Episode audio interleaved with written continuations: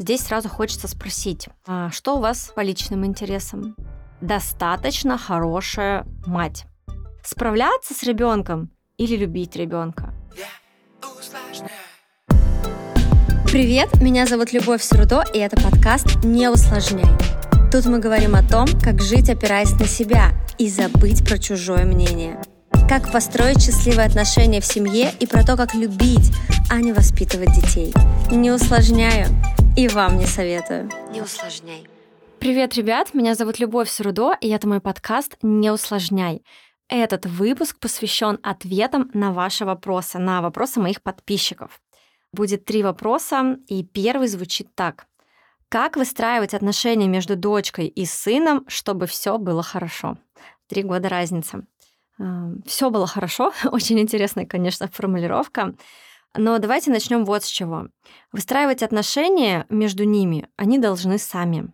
А вы лишь можете выстраивать отношения между вами и каждым из них. И делать это так, чтобы ни у кого не возникало ощущение какой-то там ущербности или обделенности. В общем и целом э, у детей иногда появляются какие-то настроенческие проявления э, ревности или просто каких-то эмоций, когда нужно внимание родителя поперетягивать всячески. И об этом скоро будет выпуск про сиблингов. А, но вам важно понимать, что в, в абсолюте этого не избежать. И ревности не избежать, и каких-то ссор не избежать, и негативных высказываний не избежать э, в адрес друг друга. Но в ваших силах избежать а, как минимум супер банальных моментов и ошибок, которые а, часто совершают родители. В первую очередь это сравнение между детьми. Это просто огромный-огромный камень в огород э, того или иного ребенка.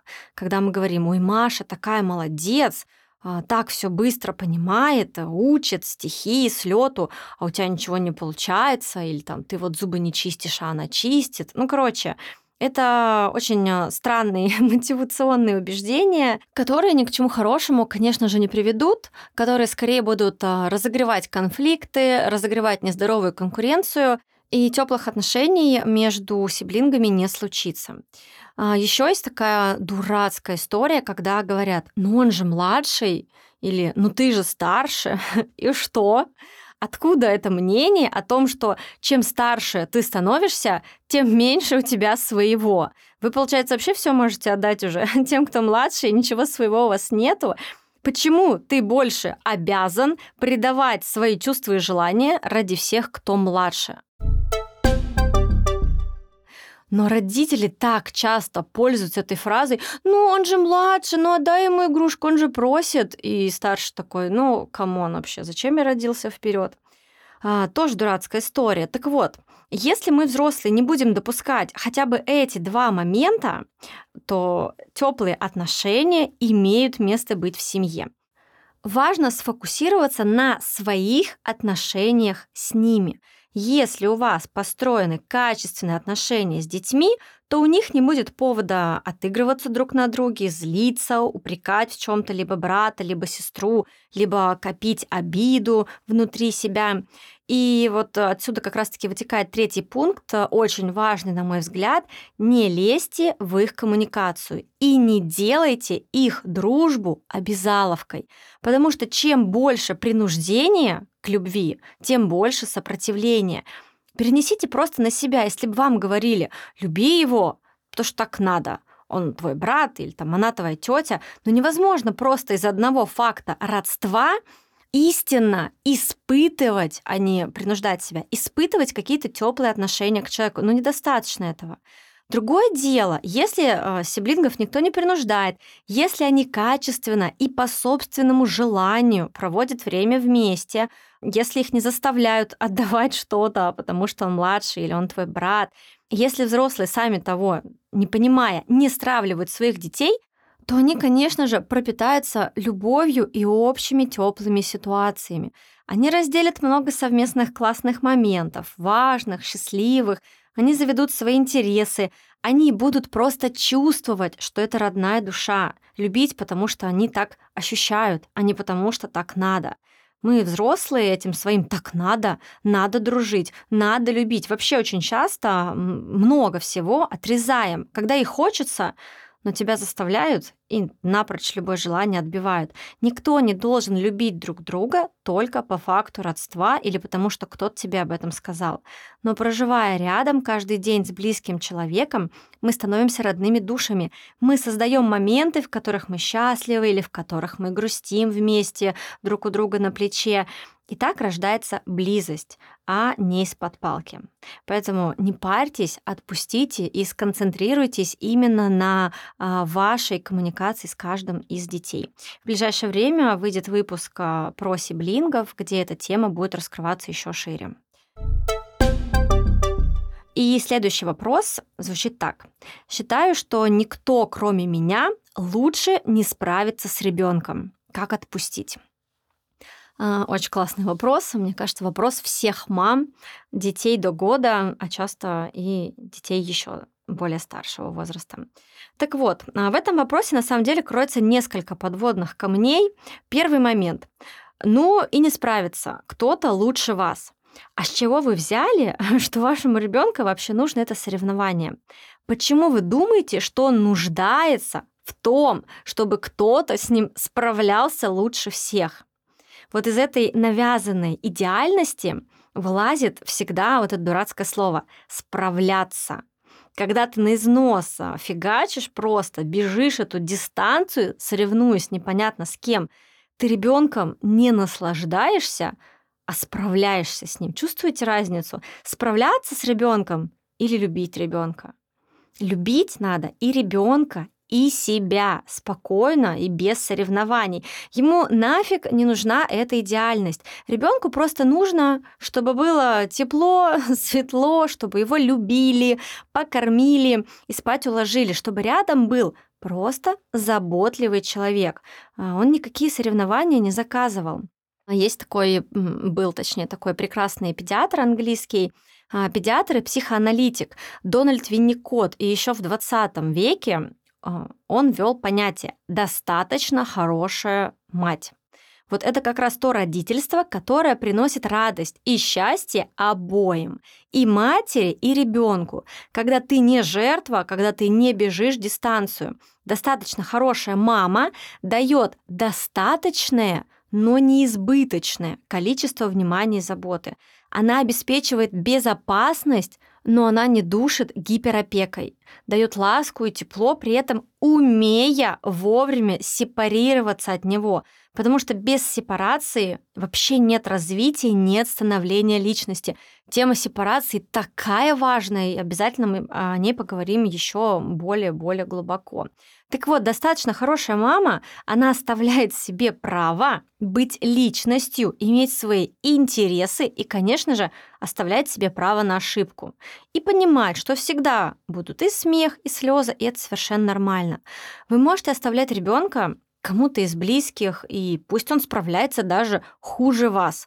Если вам так трудно без вот этого ощущения незаменимости, окей, вы справляетесь лучше всех, но ребенку будет достаточно, более чем, если он останется с любящей бабушкой или с прекрасным э, веселым папой. И даже если папа наденет памперса там задом наперед, или как это постоянно случается, да, поведет детей в пижамах на детскую площадку, да ничего страшного не случится, не усложняйте. Дети будут вспоминать именно эти пижамы всю жизнь и смеяться, и чувствовать, как они были счастливы, а не вот эту нашу скучную, душную идеальность. И второй момент, а, который на самом деле является основной причиной этого вопроса. Полное растворение в материнстве а, случается именно тогда, когда мама забила на себя. Здесь сразу хочется спросить, а что у вас по личным интересам? как у вас с отношением к семье, чем вы занимаетесь помимо ребенка, что вообще вас в жизни интересует помимо пеленок. Потому что погружение в материнство с головой это такая сублимация. Внутри любого взрослого организма есть энергия, есть свои взрослые процессы и желания, но вы запретили себе тратить эту энергию на свои интересы. У вас их просто теперь нет, они исчезли.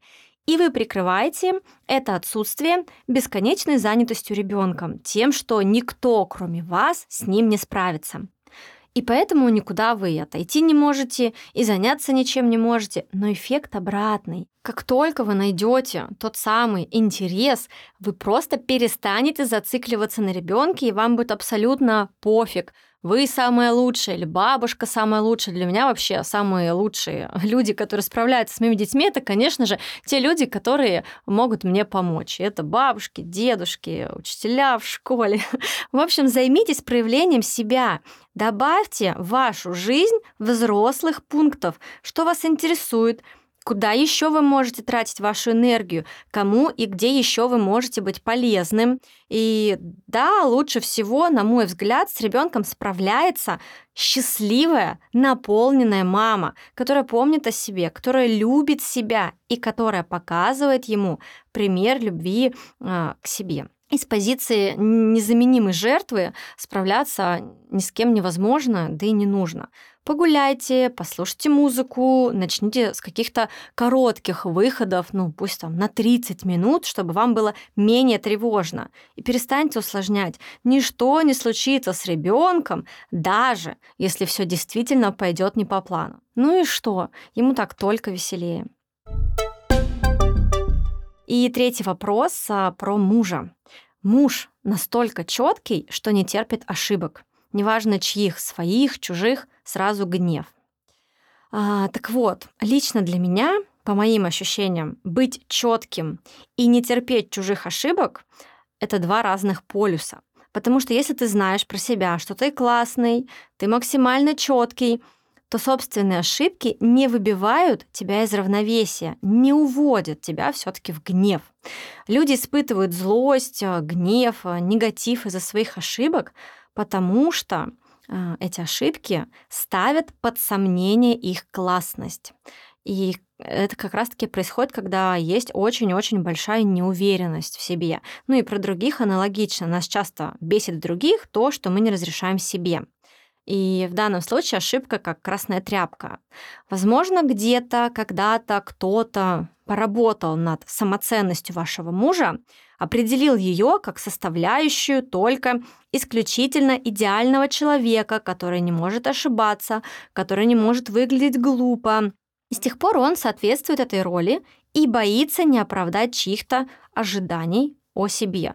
Или это убеждение вообще сильно глубоко внутри него, что он не может отделить его от себя и сам уже не принимает себя ошибающимся. Все, ему страшно, я ошибся, кошмар, все, я просто сам не свой, и эту часть себя он не способен принять и не способен вынести. Он видит в этом просто какую-то огромную слабость, да, у него земля уходит из-под ног, и все основы основ рушатся.